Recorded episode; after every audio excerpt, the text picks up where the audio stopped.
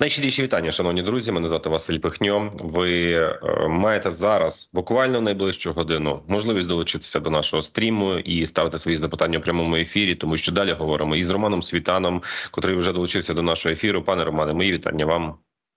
Бажаю всім здоров'я. І закликаю друзі вас долучатися насамперед до youtube платформи Радіо НВ, тому що там якраз ці запитання від вас можуть і лунати. Е, підпишіться.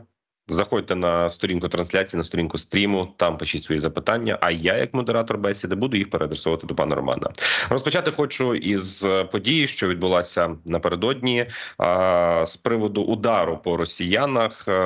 Район Волноваський, Волноваський район, е, населений пункт Трудівське. Там було повідомлення про те, що е, було задано удару по російських окупантах, які зібралися на відкритому просторі, вишикувалися, так би мовити, на такому собі імпровізованому плацу, куди мав приїхати якийсь високопоставлений начальник, і от по них прилетіло.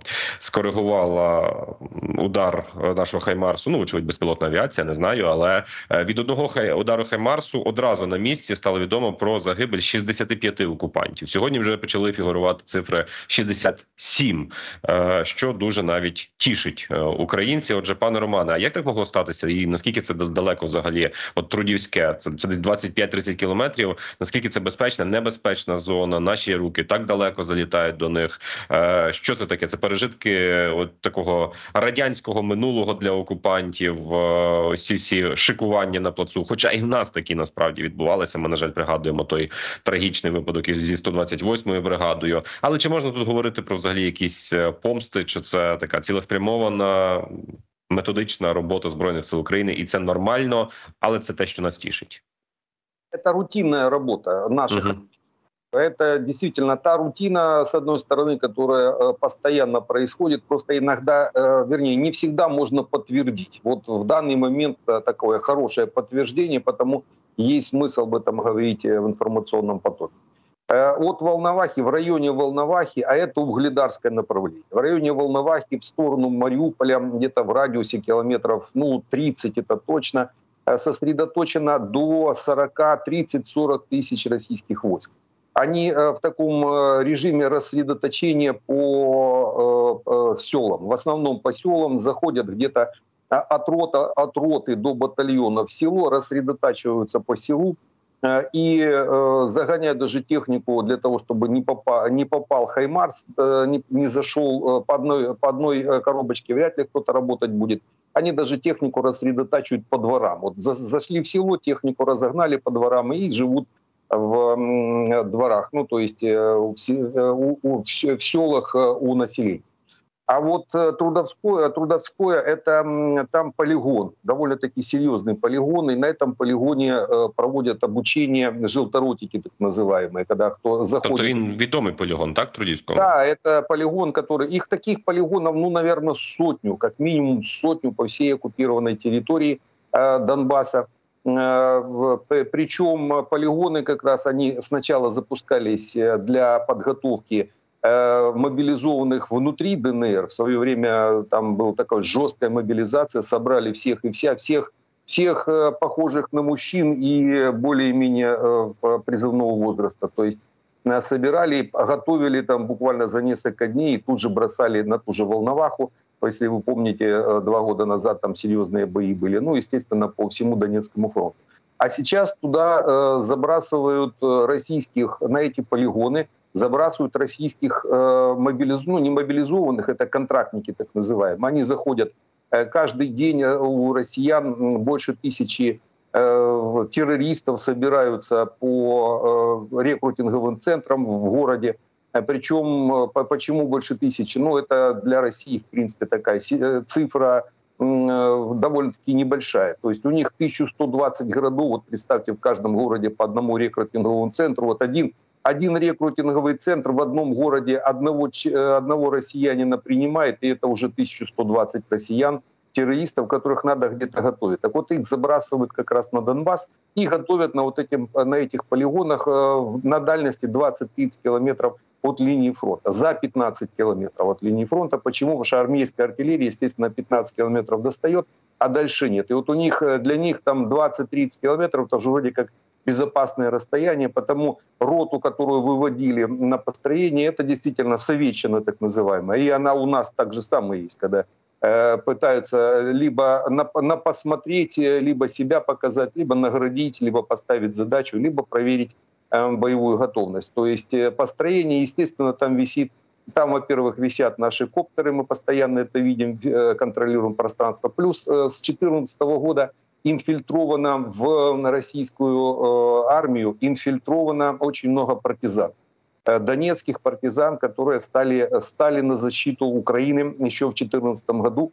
И сейчас инфильтровались, особенно последнее время россияне за пару лет так вообще собрали всех и вся, включая всех партизан, поставили в строй. Представляете, сейчас российская армия, э, особенно на местном уровне, она, э, можно сказать так, переполнена нашими глазами и ушами. Вычислить они их не смогут никогда. Э, потому ничего страшного, когда говорим в эфир. То есть надо просто понимать, что как раз на э, той стороні є наші глаза і наші чесно кажучи, знаєте, от пане Романе, тут втручаючись, е, мене дуже сильно здивувало, коли нещодавно ці хвилі збиттів російських сушок, до речі, яку сьогодні чергове су 34 винищувач бомбардувальник приземлили наші повітряні сили. Але в одному з епізодів понеділок, позавчора, е, в Маріуполі, коли збито було су 35 і су 34 от буквально із пляжу, там де ходить поліція, там де ходять е, ну правоохоронцями, їх важко назвати, тому що вони не право охороняють а Путіна. Але одним словом, оці люди в формі, і зрозуміло, що там доступ е, цивільних людей немає. Просто хтось знімає на відео, і це з'являється на сторінках Маріупольського спротиву. Так и есть. Э, там очень много наших людей, особенно э, вот э, те, которые с самого начала взяли в руки оружие. То есть там серьезные, серьезные наши партизанские отряды, плюс просто наши граждане, которые, которые по каким-то причинам остались на оккупированной территории. Причины мы это прекрасно понимаем. Практически были мариупольчане брошены в, в, в по, под российский сапог. Это было это такое движение, кстати, с, с той же Волновахи, от э, Волновахи до Мариуполя. Потому там очень много наших людей. Э, и, естественно, информация туда оттуда идет довольно-таки серьезная. Но одно дело, когда просто гражданские этим занимаются, другое дело, когда подготовленные агенты, которые уже 10 лет выполняют боевую задачу, потому и летят точно наши хаймерсы, точно туда, куда на 100% подтверждение есть, что Э, выполняется, э, то есть выполняется какое-то кучкование россиян. А у них э, это кучкование постоянно, им ничего абсолютно не доходит. Но это хорошо. У них память, как у рыбки гупи, передачи некоторых моментов не происходит. Аналитические центры начали давать сбой российские. То есть это дает возможность нам отрабатывать Хаймерс. Непонятно, 15 километров артиллерии не достанем а вот э, больше 15 километров. А Хаймерс работает на дальность 80 километров. Ну пусть он не стоит на линии фронта, допустим, даже, даже за 50 километров, если он стоит, то он за, 20, за 30 километров как раз достанет. Э, потому выполняются такие задачи. Не, не часто просто есть подтверждение, но причем подтверждение, которое заходит со всех сторон, которое можно выдавать в эфир как стопроцентную информацию. В основном такого рода э, информация идет по закрытым по закрытым каналам э, решаются вопросы внутри разведок, э, внутри наших спецслужб. Пане Романо, однак, е, от ви сказали про значну концентрацію ресурсів на Вугледарському напрямку. Це 40-50 тисяч. І справді е, вже десь місяці півтора-два радник міського голови Маріуполя Петро Андрющенко, який власне от про Маріупольський спротив, який я говорив, він е, теж дотичний до цього процесу. Він говорив, розповідав і в нас в ефірі, що росіяни передислоковують техніку багато. Вони рухаються туди в напрямку Волновахи, великі їхні ресурси з Азовського узбережжя на лінії між Бердянськом і Маріуполем зараз баражирують, так би мовити, е, і далі передислоковуються туди поближче до Волновахи. І от здавалося б, ну мені принаймні на такий мій персональний погляд, е, що після вирішення, скажімо так, питання Авдіївки, росіяни зараз приділять увагу Волновасі, тому що це тому, що це логічно. Е, але ось такі удари. Ну я не впевнений, чи можна сказати, що удар по 65 окупантах він означає, що їхні плани ну, знищуються щодо такого вугледарського наступу, чи ні? Чи може бути цей наступ? Ну, наступление точно будет. Э, россияне будут пытаться использовать накопленный ресурс, э, который они вот они ждали, ждали э, морозов, а они все не приходят и не приходят. Естественно, потепление. И здесь проблема для россиян, потому что им надо принимать решение, наступать или что-то делать с этим наступательным потенциалом. Потому они будут пытаться однозначно, может быть, по сухой погоде, то есть если подсохнет, уже не подморозит, так подсохнет.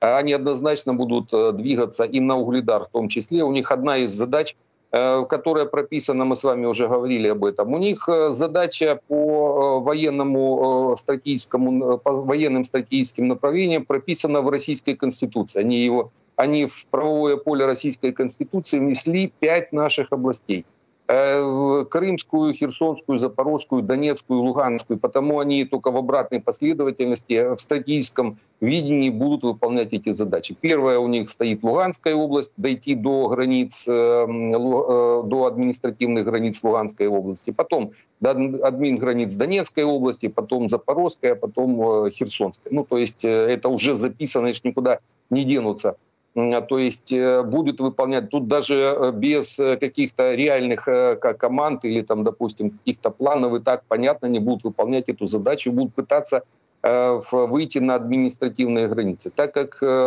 без, допустим, выдавливания нашего гарнизона из Угледара им просто ничего не светит по Донецкой области, они однозначно будут пытаться двигаться в сторону Угледара, причем движение на Угледар в лоб э, с Волновахи они уже несколько раз проводили. Мы помним в прошлом году э, потери 155-й, 40-й бригад морской пехоты Владивостокских, которые там пытались трипангов понаходить в Донецком черноземе. Не нашли, погибли, несколько уже раза, раза три обменяли состав, но тем не менее они будут стучаться в Угледар. Единственное, что не в лоб, а скорее всего будут пытаться с севера, это на Курахово. Кураховский гарнизон, он Э, контролируют тыл Угледарского и Маринского гарнизона. Сейчас мы остановили россиян западнее Маринки на открытых рубежах, они в районе Григорьевки э, уперлись в наши рубежи, начали э, идти на юг, южнее, в сторону Победы, а это общее направление на Угледар. Потому, скорее всего, будут пытаться сначала южнее Донецка, вот южнее Маринки, в наш гарнизон оттуда выдавить, а дальше как-то будут двигаться с севера, северо-востока в сторону Угледара. В лоб они Угледар не возьмут, там, там серьезные э, позиции. Но опять же, э, все зависит от количества боеприпасов. Та же самая картина по Авдеевке. Было бы достаточное количество боеприпасов, никогда бы не оставили Авдеевку, потому что серьезнейший э, укрепрайон, плацдарм для наступления на Донецк был. Э, но там некоторые направления прикрывались с помощью артиллерийской завесы. И, естественно, если у вас нет артснарядов, вы не прикроете, россияне пришли, а, вернее, прошли, обошли э, наш гарнизон, нам пришлось принимать решение на отход. Вот та же самая картина по Угледару. То есть в достаточном количестве боеприпасов Угледар удерживается, там серьезные позиции. Если боеприпасов не будет, вот здесь уже все будет зависеть от принятого решения. То есть э, как, как будем прикрывать угледарское направление. Ну, власне, з приводу боєприпасів найбільше такі простороги існують, е, тому що вчора заступниця прес-секретаря Пентагону Сабріна Сінг, е, що вона сказала? Це її пряма мова у міністерстві оборони Сполучених Штатів Америки е, заявили, що Україні без відновлення допомоги доведеться вирішувати, які міста вона може утримати. Що от, мовляв, відступ із Авдіївки це був стратегічний силу того, щоб Ну, мати більше ресурсів, щоб стримувати, бо надто багато ресурсів витрачати на Авдіївку ми не маємо, е, не мали і змушені були відступити. І тепер ось ця заява Сабріни Сінг е, вона дуже так лякливо поширюється у соціальних мережах. Мовляв, ну це такий цинічний вибір перед Україною, з яких міст відступити, з яких територій відступити для того, щоб отримувати більш стало, скажімо так, фронт, і це знаєте так насторожує, пане Романе. Ну, э, это, в принципе, маневр с точки зрения военной э, науки, э, э, отход для выравнивания фронта, он э, оправдан, если действительно нет боеприпасов. Почему? Потому что любое вклинение – это в несколько раз э, длина фронта больше, чем если вы его выравниваете. Вот вы, э, мы, допустим, с Авдеевки вышли, э, была длина фронта, пока мы держались в Авдеевке, километров где-то 15, Сейчас вышли, она может быть, допустим, 5 э, так как отход, выравнивание, уменьшение э, длины фронта, естественно, увеличение плотности войск э, за счет отхода. То есть с этой точки зрения есть логика, если у вас нет боеприпасов. Да, тогда плотность огня, она увеличивается, когда вы фронт выравниваете. Именно этим же противника, именно этот маневр и использует. То есть начинает окружение, растягивая фронт в локальной точке. Если у вас нет боеприпасов, вы вынуждены будете отходить для того, чтобы его опять уменьшить, то есть длину фронта уменьшить. Та же картина сейчас в районе Работина. Там у нас, если смотреть по периметру, длина фронта километров 30. А вот по, допустим, если отойдем, выровняем фронт, то есть ну, мы вернемся на Орехово, она уменьшится там, до 10 э, примерно километров. Э, и увеличится плотно, плотность войск, естественно, плотность огня с уменьшением длины фронта. То есть этот, этот механизм понятен. Вопрос э, целесообразности. Если есть боеприпасы, надо однозначно держать э, вклинение для того, чтобы дальше двигаться. Почему и надо было держать Авдеевку, то есть э, это, это очень важно, это было вклинение в Э, линию фронта противника, плацдарм для дальнейшего стратегического наступления на Донецк, Макеевку и Ясиноват. А вот из-за из недостачи боеприпасов пришлось выровнять фронт, то есть э, отойти, уменьшить э, расстояние, естественно, увеличив плотность войск. Об этом и говорит, э, говорят, в принципе, все обозреватели, да любой военный, от, майора и выше, который понимает э, эти процессы, э, может уже примерно нарисовать, какие Э, плацдармы придется оставить или даже не так. На какие плацдармы будут давить в ближайшее время россияне? В основном за счет фланговых... А на какие, пане да. Романе? А Работина это первый, э, это вклинение. Вот что такое Авдеевка? Вклинение было, что такое Работина? Это вклинение в линию обороны противника. Но вклинение, когда вот такой плацдарм стратегический, его нельзя долго в таком э, состоянии держать противник обязательно ударит э, с флангов и его выдавит, ну то есть сожмет. То, что мы сделали с российским вклинением в прошлом году э, в Времевский выступ. Помните, это же такое же самое вклинение в нашу оборону. Мы с э, флангов срезали и в конце концов выровняли фронт. Россияне сами отошли. Почему? Потому что им было выгодно выровнять фронт в этом смысле, так как само вклинение для них уже было бесперспективным. То же самое, то есть у нас Авдеевка было вклинение, у нас Работино вклинение, у нас Э, Белогоровка вклинение. Это северское направление в сторону Лисичанска. От, от Белогоровки до Лисичанска несколько километров. Это вклинение общее направление на Лисичанск, на Северодонецк, на Кременную. То есть россияне однозначно будут это вклинение выдавливать, ну, пытаться, по крайней мере, срезать его. А вот, вот эти три э, таких основных, которые сейчас вот э, на вскидку можно э, показать, россияне прекрасно это знают, и именно там собраны где-то 40-50 тысяч э, войск российских. Причем такое же вклинение, если э, россияне сейчас южнее Маринки уйдут, э, будет и Угледар. То есть что такое Угледар? Угледарский плацдарм — это плацдарм для движения дальше на Волноваху, на Мариуполь естественно, вклинение в линию фронта, они будут пытаться его выровнять э, где-то от Курахова до э, Старомлыновки, ну, вот если так смотреть. То есть, по, по, по крайней мере, попытки будут, и для того и держат, э, держат достаточное количество войск на этих направлениях. Найцікавіше, що на цьому напрямку, там де ви кажете, Старомлинівка, от учора вже було відео від першої президентської бригади, яка дуже потужно півдронами розвалила росіян в їхніх ангарах, їхню техніку. І сьогодні вже зранку були спроби росіян все ж таки тими недобитками техніки атакувати і попалили ці колони за допомогою півдронів наші бійці. На тому самому вугледарському напрямку поближче ну це не є таємницею. Позиції від 58-ї бригади. Вона сама це публічно публікує, показує е, як учора була зупинена зупинена так само величезна, просто таки колона тієї ж 155-ї горизвісної бригади російської морської піхоти, яка не змогла там просунутися. А все таки ну є надія на те, що боєприпасів. Або принаймні півдронів, які нещодавно було оголошено командувачем сухопутних військ Павлюком, що вони 70% вогневого ураження виконують на лінії бойового зіткнення. От цього начебто, зараз є достатньо для того, щоб стримувати е, окупантів. Питання як довго може тривати ось ця їхня це їхній тиск, тому що вочевидь. Це зрозуміло зараз. Мені здається, що росіяни намагаються скористатися цією максимально слабкою позицією, в якійсь мірі, навіть дипломатичною, і України і наших партнерів коли американських коштів немає, коли Європа не встигає виробити боєприпаси, коли ми все ще розкачуємося, але вже, начебто, чогось досягнули. Е, і от ця максимально слабка така точка, е, росіяни її намагаються використати. Наскільки багато в них цих ресурсів є, пане Романе?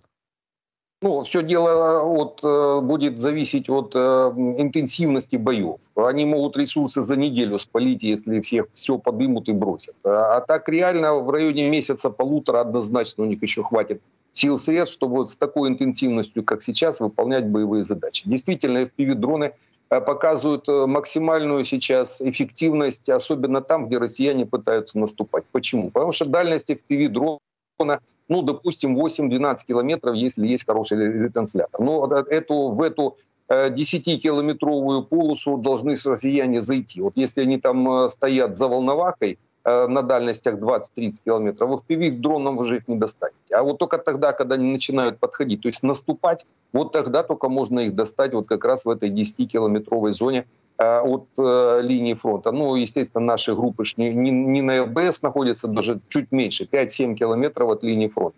Опять же, чем больше россияне будут наступать, тем больше будем э, уничтожать э, их э, сил средств. Сейчас очень сильно, очень сильно помогла Э, помогла наши, помогли наши воздушные силы, ПВО, э, которые организовали так называемый э, блуждающий Патриот. Это может быть Патриот СМТ, это может быть С-300, это может быть тот же НАСАМС или АИСТ с дальними ракетами. Там есть ракеты ИРК с увеличенной дальностью. То есть, по большому счету, неважно, какой комплекс, но работа из ракетной засады – Э, дает возможность э, уничтожить российские самолеты. Вот этот вот самолетопад, который сейчас начался, он, э, россияне на него точно отреагируют, а отреагируют единственным способом, то есть отведут российскую авиацию за где-то кілометрів за 100. А, а, а думаєте, що відведуть? Тому що от коли таке ж саме літакопад був на Херсонському напрямку, то це відчулося буквально з першого дня,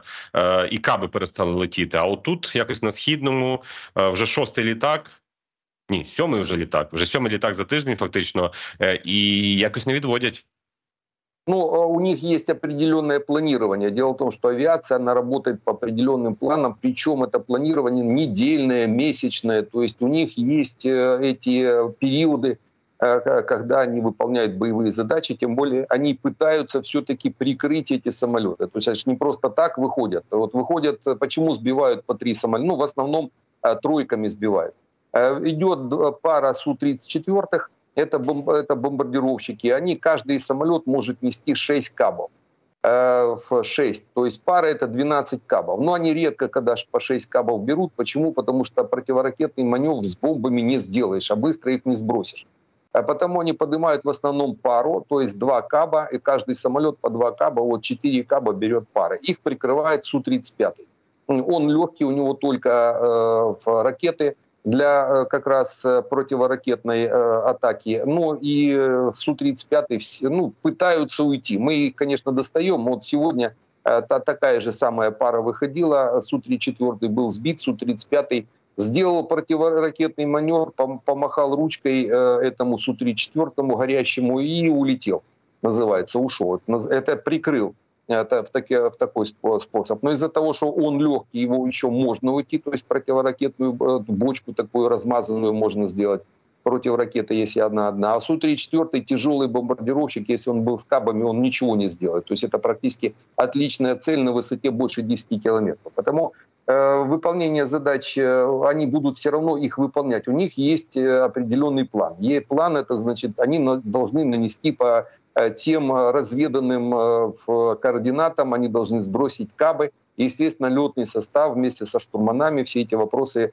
решают, пытаются просунуться. И вот пока мы, допустим, эскадрилью не положим, эскадрилья 12 самолетов, вот сейчас 7, ну вот еще штук 5 осталось отминусовать, и тогда, тогда придет команда сверху оттянуть, то есть отвести э, и прекратить это задание как таковое. Пока этой команды сверху нет, они однозначно будут пытаться это сделать. Ну пусть делают. Чем дальше, чем дольше команды не будет, тем лучше, чем больше мы их отминусуем. Я думаю, до, до эскадрили догоним вот в ближайшее время.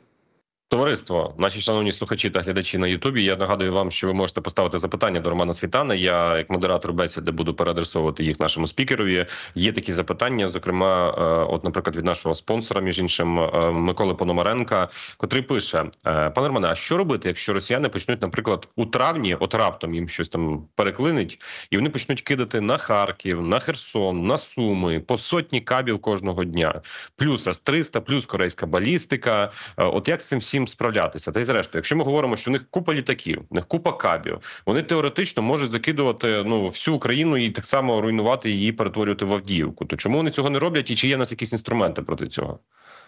Ну, КАП летит на дальность 70 километров, потому до всей Украины кабами они точно не доберутся.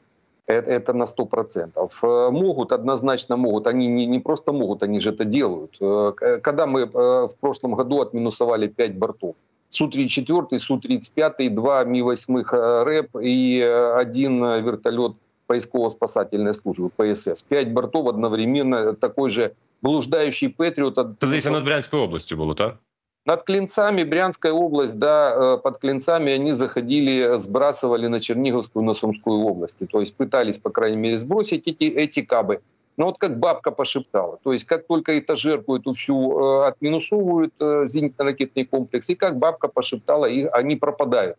И попытаются просунуться только туда, куда им ну, ну 100% надо, и когда, туда, где они, в принципе, могут э, потерять самолет, то есть э, уже в плане, понимая, что там, допустим, 10-12 самолетов будет сбито, но будет сброшено полторы тысячи кабов, э, они идут на эти, на эти потери. Причем уничтожается и самолет, и летчик. Это те потери планируемые.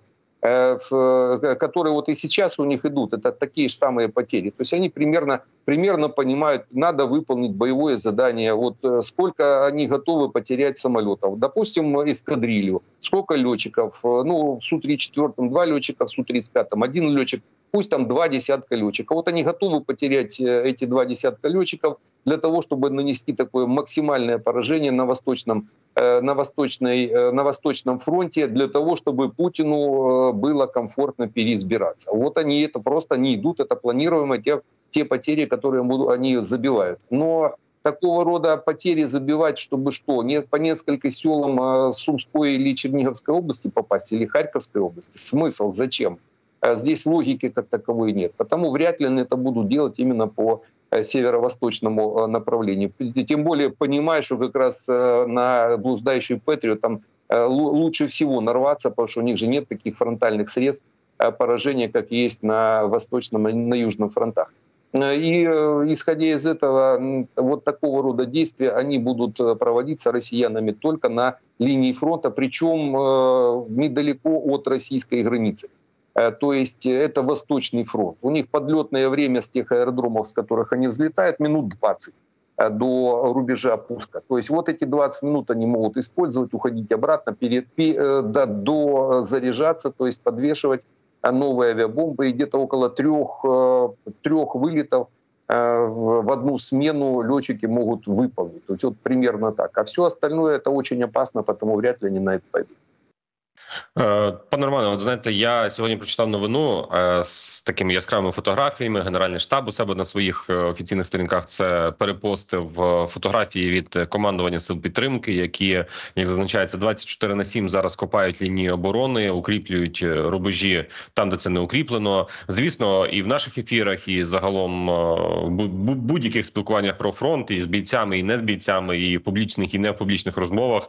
Ти чуєш цю це питання, що ну чому чомусь довго дуже думали над тим, що треба будувати лінію оборони абсолютно по всій лінії півтора кілометр, півтора тисячі кілометрового е, фронту, який ми маємо. Ми пригадуємо, що з грудня почали виділяти фінансування Кабмін. Е, такого фінансування дійшло, коли не помиляється до 20 мільярдів гривень. Зараз вони перенаправлені на місцеві адміністрації, е, працюють працюють сили підтримки, мають працювати вочевидь і ще й цивільні підрядники. Це от щоб впоратися усім і разом.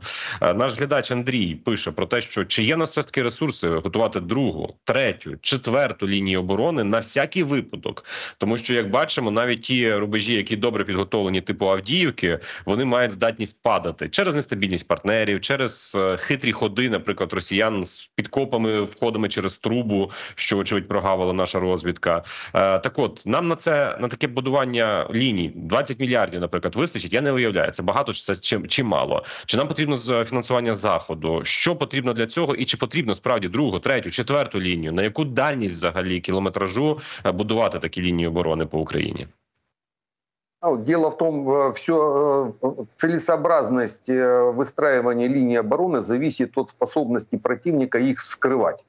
Э, любую линию обороны, вот какую бы вы ни сделали, любую, какую бы вы ни залили, хоть там 100 миллиардов залейте, авиация ее уничтожит. Свободно падающими авиабомбами, то есть бомбардировщики могут уничтожить любую линию обороны. А если бомбардировщики туда выйти напрямую не могут э, сбросить свободно падающие, значит э, механизм КАБов. Что такое э, КАБ? Корректируемая авиабомба, то есть это авиабомба планирующая, так называемая, и тогда все равно, если вы можете нанести кабами такое же поражение, как и свободно падающими, это такой же, такой же авиационная компонента, э, авиация уничтожит любую линию обороны. Э, потому здесь надо понимать целесообразность вообще таких действий как таковых. То есть э, если есть стопроцентная гарантия, гарантия, что вы линию обороны прикроете зенитно-ракетными комплексами, не подпустите на 100 километров э, самолеты противника к линии обороны, тогда ее можно возводить. А если такой гарантии нет, тогда какой смысл? Э, тогда лучше находиться в режиме активной обороны в постоянном передвижении. Дело в том, что КАП – кап идет по точке, то есть э, там забиты координаты, и он заходит, если вы отрыли бункер, э, и россияне его определили, дело времени, когда туда придет капа, это 500 кило, то есть это 500 килограммовая авиабомба, там 300 килограмм тротила, ну он разобьет, одна, вторая, третья, в конце концов будут долбить, пока не, разд... Э, не раздолбят, потому э, механи... то есть нет целесообразности как таковой, потому вот эти все выделения на линии обороны э, денег, они, ну, по, по, я бы так сказал, пока проблематичные с точки зрения их целесообразности. Э, целесообразность должны конкретно а, определять э, наши военные руководители. Вот где можно точно это делать, это можно делать вдоль линии границы. То есть отрывать серьезные укрепрайоны вдоль линии границы, это можно делать все равно, когда и все равно какие деньги.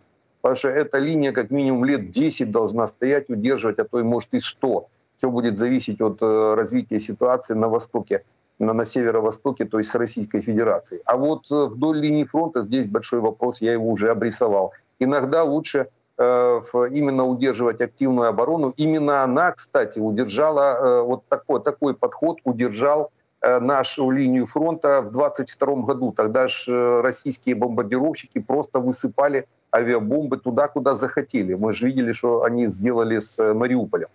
И если бы у нас была серьезная линия обороны, они бы ее срыли. Э, вот более-менее удержалась линия обороны, это в районе Авдеевки, в районе Маринки. Почему? Потому что она удержалась определенное время. Но если бы чуть больше, ну вот мы уже видим, как и по Авдеевке, и по Маринке, чуть больше, и скрывается любая, любой бетон, сколько бы вы его ни залили.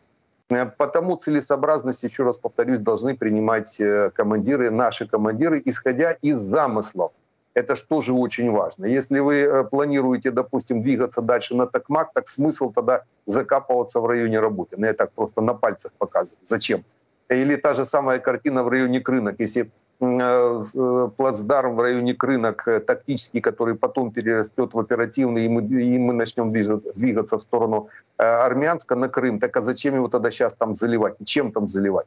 А тогда лучше там как раз обороняться в, режиме активной обороны, постоянно передвигаясь, чтобы не дать возможности противнику кабом накрыть наше расположение. Вот, вот весь подход.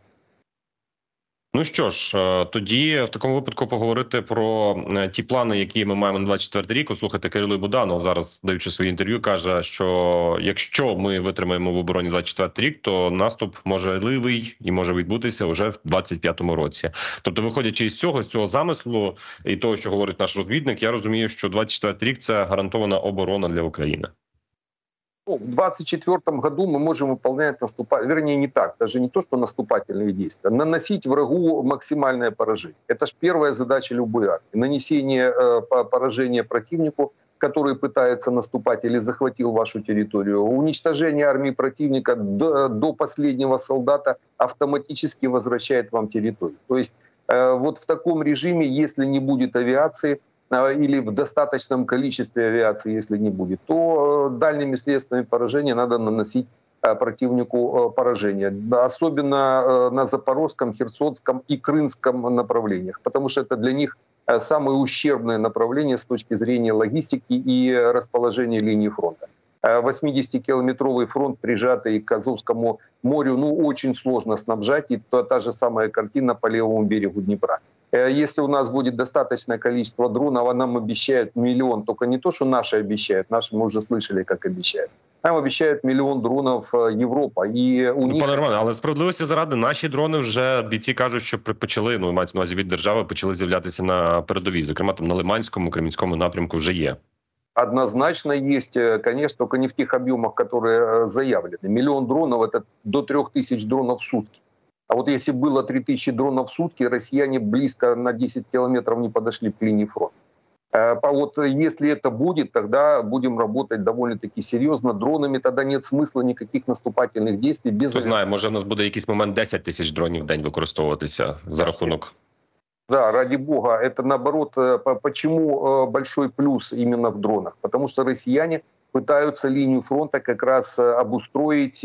У них задача ее выровнять Э, и э, в ближайшее время там э, как-то надавить на мировое сообщество, на нас в том числе, чтобы мы перестали их долбить на той территории, на, которой они сейчас пытаются зарыться. Вот как хаймерсы заходят. в таком режиме дроны также само работают. Один дрон — это один минус одна единица техники или как минимум минус один российский боец. А если это будет миллион дронов, даже на, на 10 разделить, это 100 тысяч целей, э, на, на одну цель по 10 дронов уж точно отминусуют. 100 тысяч целей – это довольно-таки э, серьезный урон противнику, если среди них э, будет несколько десятков тысяч техник. А так оно и происходит. Потому миллион дронов – это очень хорошая хороший э, посыл для нас и, естественно, европейских. Там очень толковые дроны. Поверьте, особенно британские, немецкие, французские дроны, они э, ну, до десятка килограмм с собой берут и заходят на 150 километров. Это примерно тот же FPV-дрон, только э, не на 10 километров, не на 10 километров, а на 100-150 километров под прямым управлением. Сейчас россияне их ловят э, у себя уже, начинают ловить. А 7-10 килограмм взрывчатки он же отминусует ну, точно технику любую практически. То есть э, дронами мы можем вообще просто э, закидать э, всю оккупированную нашу территорию, плюс на глубину, определенную глубину боевого радиуса и российскую территорию по военным объектам. Только дронами, не двигаясь в наземных каких-то операциях. Любая наземная операция, она возможна на глубину максимум тех средств поражения, которые у вас есть. А вот почему в прошлом году мы продвинулись на 15 километров? Да потому что не было авиации, у нас была артиллерия. Артиллерия бьет на 15 километров. Все. Вот эти 15 километров за одну летнюю операцию мы, в принципе, и э, выгрызли у россиян в сторону Работина. Если бы, кстати, это сделали в сторону Донецка, мы бы уже в центре Донецка. И Донецк был бы освобожден. Но э, раз так э, приняли решение, значит, пусть так. Э, а без авиации по-другому никак невозможно. Появится авиация в достаточном количестве, э, создастся, наконец, может быть, военно-воздушные силы, и тогда авиация уже может работать на глубину до 100 километров. Тогда можно будет рассчитывать такие операции с помощью авиационной поддержки. Авиация все-таки выполнит боевую задачу. Вот по Авдеевке мы даже видели, как это россияне. Е, ви знаєте, от, до речі, щодо авіації, CNN сьогодні писало про те, що посилаючись на Нацгвардію Аризони, це штат, де проходять підготовку українські льотчики в Сполучених Штатах Америки. Що перші чотири українські пілоти в США завершать навчання на винищувачах F-16 до літа, тобто знову до літа, знову нові е, терміни. Хоча я наголошу, це йдеться про Сполучені Штати. Я ми не знаємо, коли завершать підготовку ті пілоти, які приходять, наприклад, в Румунії. Е, ну підготовку даруйте за тавтологію і тому подібне. Але е, в зв'язку із цим у нас ще є запитання від нашого постійного глядача Руслана. От він каже: е, підполковник Сполучених Штатів Америки Ден Гемптон, пілот F-16 у відставці, говорив якось, що він готовий воювати у ЗСУ е, і ну на літати на цих літаках F-16. Однак в нього є заборона від Сполучених е, Штатів Америки. Е, то все ж таки, чи варто знову підіймати це питання, чи взагалі варто про нього забути, щоб можна було б залучати іноземних пілотів до польотів на F-16? Адже це економія часу. Скільки ми таким часу е, таким чином часу витратили, коли зараз чуємо чергові повідомлення про те, що лише влітку лише четверо пілотів з Аризони підготуються наших українських? Ну, не, четыре Э, есть э, такая серьезная информация, ну не 4, у нас намного больше пилотов уже летает соло. на европейских базах, потому эта информация, ну, можно ее взять во внимание, но не более того. Будет у нас пилотов достаточно для выполнения задач на тех самолетах, на том, на том количестве самолетов, которые нам передадут. То есть пилотов будет больше, чем самолетов. Примерно на каждый самолет Э, ну, минимум один человек, это понятно, а так реально до, до трех пилотов должно быть э, для того, чтобы использовать самолет в максимальном, максимальном режиме. Э, дело в том, что запрет однозначно будет. Страны, любая страна, она должна ввести запрет на наемничество, так называемое. Это, это такая есть мировая практика, но есть механизмы, как эти запреты обходить. Кстати, также с помощью Э, правовых методов. Они есть, э, говорить об них не будем, но они есть.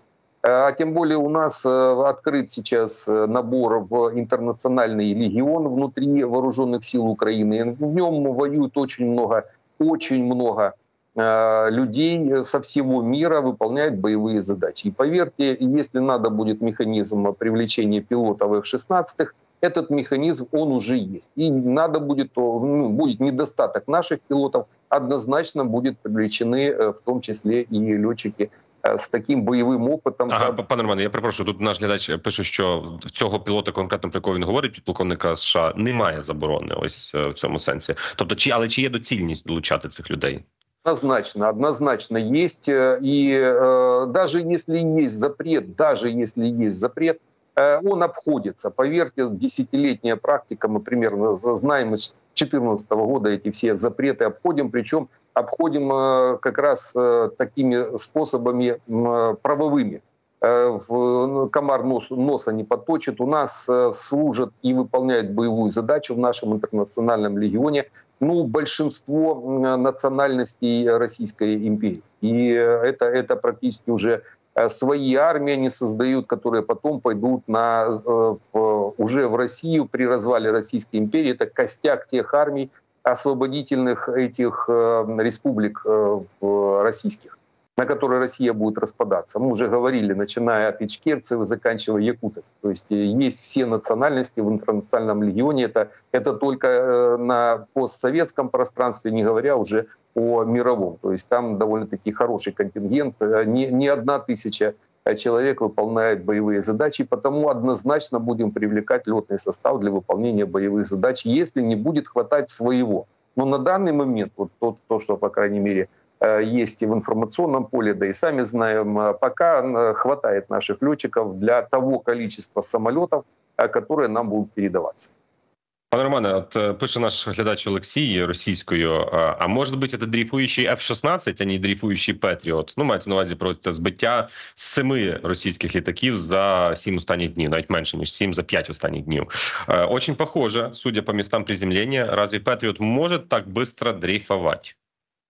Ну, да, так работает F-16. То есть так работают э, истребители в таком режиме. Действительно, э, один Патриот, э, он с такой скоростью двигаться не может. Это либо, ну, грубо, либо это пара F-16, э, либо это, там, допустим, 3-4 Патриота в усеченном количестве. Патриот же не надо всю, допустим, выводить и разворачивать всю батарею. Там 8 пусковых установок. Достаточно одной или две в одной пусковой четыре ракеты. По большому счету радар, э, система управления и пусковая установка – это уже вот вам блуждающий Патриот.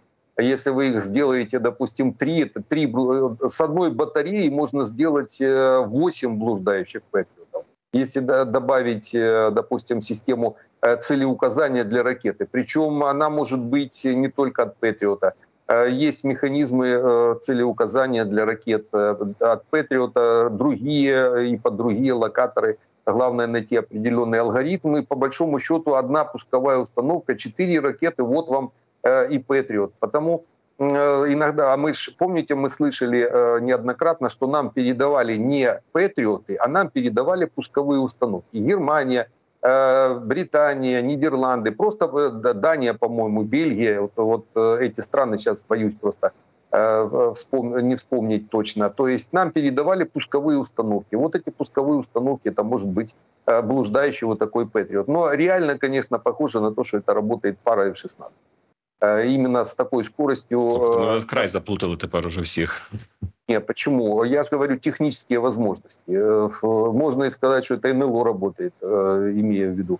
Просто мы это уже говорить не будем. Но технически, да, действительно, пара F-16 может выполнять такие задачи. Причем по дальности, мы уже несколько раз об этом говорили, в течение нескольких месяцев видно нестандартная работа некоторых ракет, нестандартная в смысле Э, если они запускаются с наших старых советских э, самолетов. То есть э, иногда ракеты работают в таком алгоритме, что они кажется, что они управляются как раз пилотом самолета, а это не может быть ни МиГ, ни МиГ-29, ни Су-27.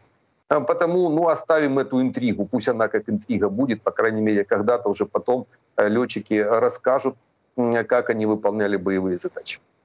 Товариство, я нагадую, що у нас ще близько ну менше 10 хвилин залишається до завершення розмови із Романом Світаном, з яким ми спілкуємося в прямому ефірі на хвилях радіо НВ, а також на нашій youtube сторінці. Підтримуйте нашу youtube трансляцію своїми подобайками. Це дуже важливо для того, щоб в подальшому цю бесіду почули і подивилися більша кількість людей у записі.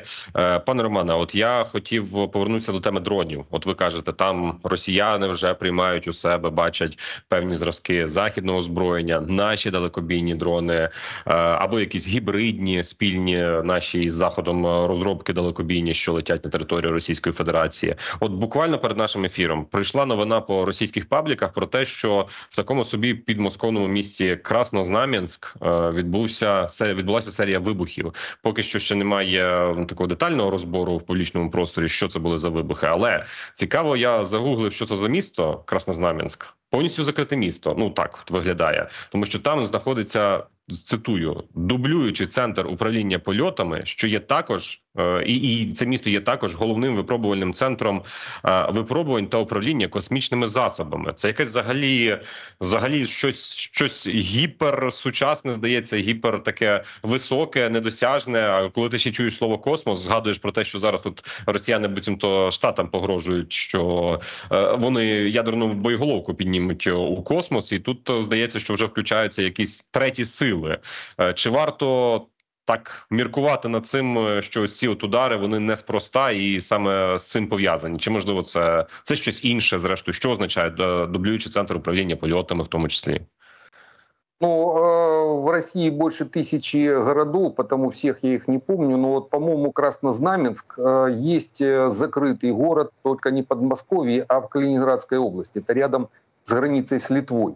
Там действительно космический центр, то есть э, центр управления э, связи э, космосом в том числе. Действительно там есть дублирующий, дублирующий центр. Был закрытый, закрытый город. А это в эксклаве Калининградской области. Там находится достаточно серьезное авиационное соединение. Там часть Балтийского флота. И в принципе Калининград и Калининградская область России, она прижата к Балтийскому морю с одной стороны Литвой, а с другой стороны Польшей. И в этом эксклаве находится много военных объектов, в том числе вот там есть красно, ну, Краснознаменск, там я помню. Подмосковье я просто не помню. Может быть, такой же самый Краснознаменск, такого же уровня, есть и в Подмосковье. Естественно, э, удары по этим городам, по такого рода закрытым объектам э, могут наноситься и нашей, и нашей э, разведкой для того, чтобы отминусовать некоторое российское управление, ну, естественно, разведками э, стран э, НАТО, натовских стран, особенно тех, которые рядом находятся. Ну, вот Краснознаменск, еще раз повторюсь, вот знаю о Краснознаменске, Калининградской, там несколько километров до литовской границы. Естественно, раз там центр управления, раз там определенные следящие системы стоят, то есть они просвечивают всю Литву, и э, литовские спецслужбы могут выполнять задачи под видом наших, а, а чего бы нет. В конце концов, э, наши могут также работать по этим э, военным объектам. Любой военный объект российский, где бы он ни находился на земном шаре, является легальной военной целью для нас, для наших спецслужб. Потому мы можем выполнять иногда в интересах других стран, э, выполнять такие задачи. У нас е, в коментарях люди пишуть, що Краснознаменськ таки є під Москвою. Навіть деякі наші глядачі там народилися. Е, ну окей, е, будемо чекати більше детальної інформації, тому що це це справді цікаво. Це справді цікаво, що ж там прилетіло, і взагалі ось ця вся робота по тилах Російської Федерації. Вона може ну зараз бути недооціненою, тому що здається, що все погано на фронті, що Авдіївку втратили, що десь там ще Нью-Йорк Таймс напише про п'ять напрямків наступу. Таке враження, що їх цих напрямків не було, і росіяни там не наступали. І може все здаватися таким дуже апокаліптичним, але насправді е, удари по глибині Росії вони теж на них треба звертати увагу. І от я, пане Романе, може це буде трошечки так романтично звучати, але нас останні 4 хвилини нашого спілкування від Віталія запитання. Е, він пише: Полагаю, всі слушателі хотят услышать от Романа, есть ли что-то хорошее в ближайшей перспективе. Ну, однозначно есть. Э, я ж летчик, я жду авиацию. Я просто знаю, что без авиации никаких э, серьезных э, действий выполнить на линии фронта просто невозможно. Тем более профессия в авиации, я ее заканчивал, начальник огневой тактической подготовки авиабазы в Конотопе, причем и авиационной, и вертолетной, то есть самолеты, вертолеты, там авиакон, завод по ремонту вертушек, и, и у нас был хороший полигон в свое время в Батурине. Потому как работает авиация, как выполняются боевые задачи, прекрасно знаю, как раз э, тактикой и занимался. И э, без э, применения авиационной компоненты ну, никаких серьезных действий мы точно не предпримем. Не получится это сделать по объективным причинам. Потому однозначно у нас будет самолеты уже в этом году точно будут. Понятно, их затягивают за инаугурацию Путина, но летный состав, поверьте, Э, лично знаю, летный состав готов, уже некоторые, э, некоторые э, звенья уже готовы выполнять боевую задачу. Соло давно летают наши летчики, а просто так бы не подготовка не было. То есть самолеты мы получим, и в этом году у нас тоже, точно будут такие положительная динамика на линии фронта в том числе. Это раз. Второе, линия фронта, в конце концов, она стабильна. Пусть там некоторые моменты есть, Э, катастрофических изменений точно никаких не будет. У россиян нет сил, средств выполнять э, какие-то действия. Это мы прекрасно просчитываем. Война — это математика, это все просчитывается. Э, россияне выдыхаются уже, то есть тот, тот наступательный потенциал в ритмах, который был, он был прогнозируемый. Мы с вами это говорили как минимум полгода о том, что будет у россиян это зимняя, зимняя недержание, так сказать. И вот оно заканчивается. Где-то месяц-полтора у них осталось, а дальше они будут переходить в ритм накопления и э, устаканивания определенных э, наступательных действий. Дальше уже откроется наш, наш механизм. Э, уже есть вопросы, связанные с положительной динамикой решения наших вопросов в Европе. Это очень важно. Центр нашего внимания должен переместиться в Европу. Э, у нас европейский дом, мы э, с европейцами должны думать о нашей безопасности. Причем эта безопасность — это прикрытие наших восточных, с Европой наших восточных границ и от россиян, и дальше от китайцев и северокорейцев. Ось зла там. Иран с Ираном, скорее всего, вопрос решится. Все-таки это не совсем э, та цивилизация. Она найдет свое место, и, в принципе, мы с иранскими народами после распада, развала Иранской империи. Это тоже империя, там четыре, э, четыре народа собраны. Э, мы с Ираном эти вопросы, с иранскими, по крайней мере, структурами вопросы порешаем. А вот с этой осью зла нам придется воевать ближайшие лет 10, и это в составе уже натовских сил, и вот это просыпание Э, Европы, оно уже началось. И мы его уже все прекрасно видим. Э, критическое отношение к участию в безопасности европейской э, Соединенных Штатов уже звучит от европейских наших партнеров. А это уже плюс, большой плюс для нас. Дело в том, что Европа — это серьезнейшая экономика. Европа — это больше полумиллиарда населения. Европа — это, ну и в конце концов, тех, технологии, технологии лучшие в мире. Э, если э, развернуть их э, в сторону военной компоненты, то та риторика, которая уже начала звучать о создании даже европейского атомного ядерного зонтика, она в конце концов приведет вот такой серьезной системе безопасности, в которую точно будет включена Украина. А потому есть положительная динамика, когда видишь впереди свет в конце тоннеля, то намного проще понимать, э, как и сколько нам к нему идти. Ну що ж, на тому світлі ми поставимо крапку. Дякуємо, пане Романе, що ви долучилися до цього стріму. Е, Нагадую, це був Роман Світан. Мене звати Василь Пихньо. Залишайтеся, друзі, надалі із радіо НВ. І на сам кінець попрошу вас підтримати ще цю трансляцію у Ютубі своїми подобайками, якщо ви підтримуєте і нас, і якщо ви вдячні нам за роботу. А це нам допомагає у розвитку нашої праці. Отже, залишайтеся далі. Почуємося згодом.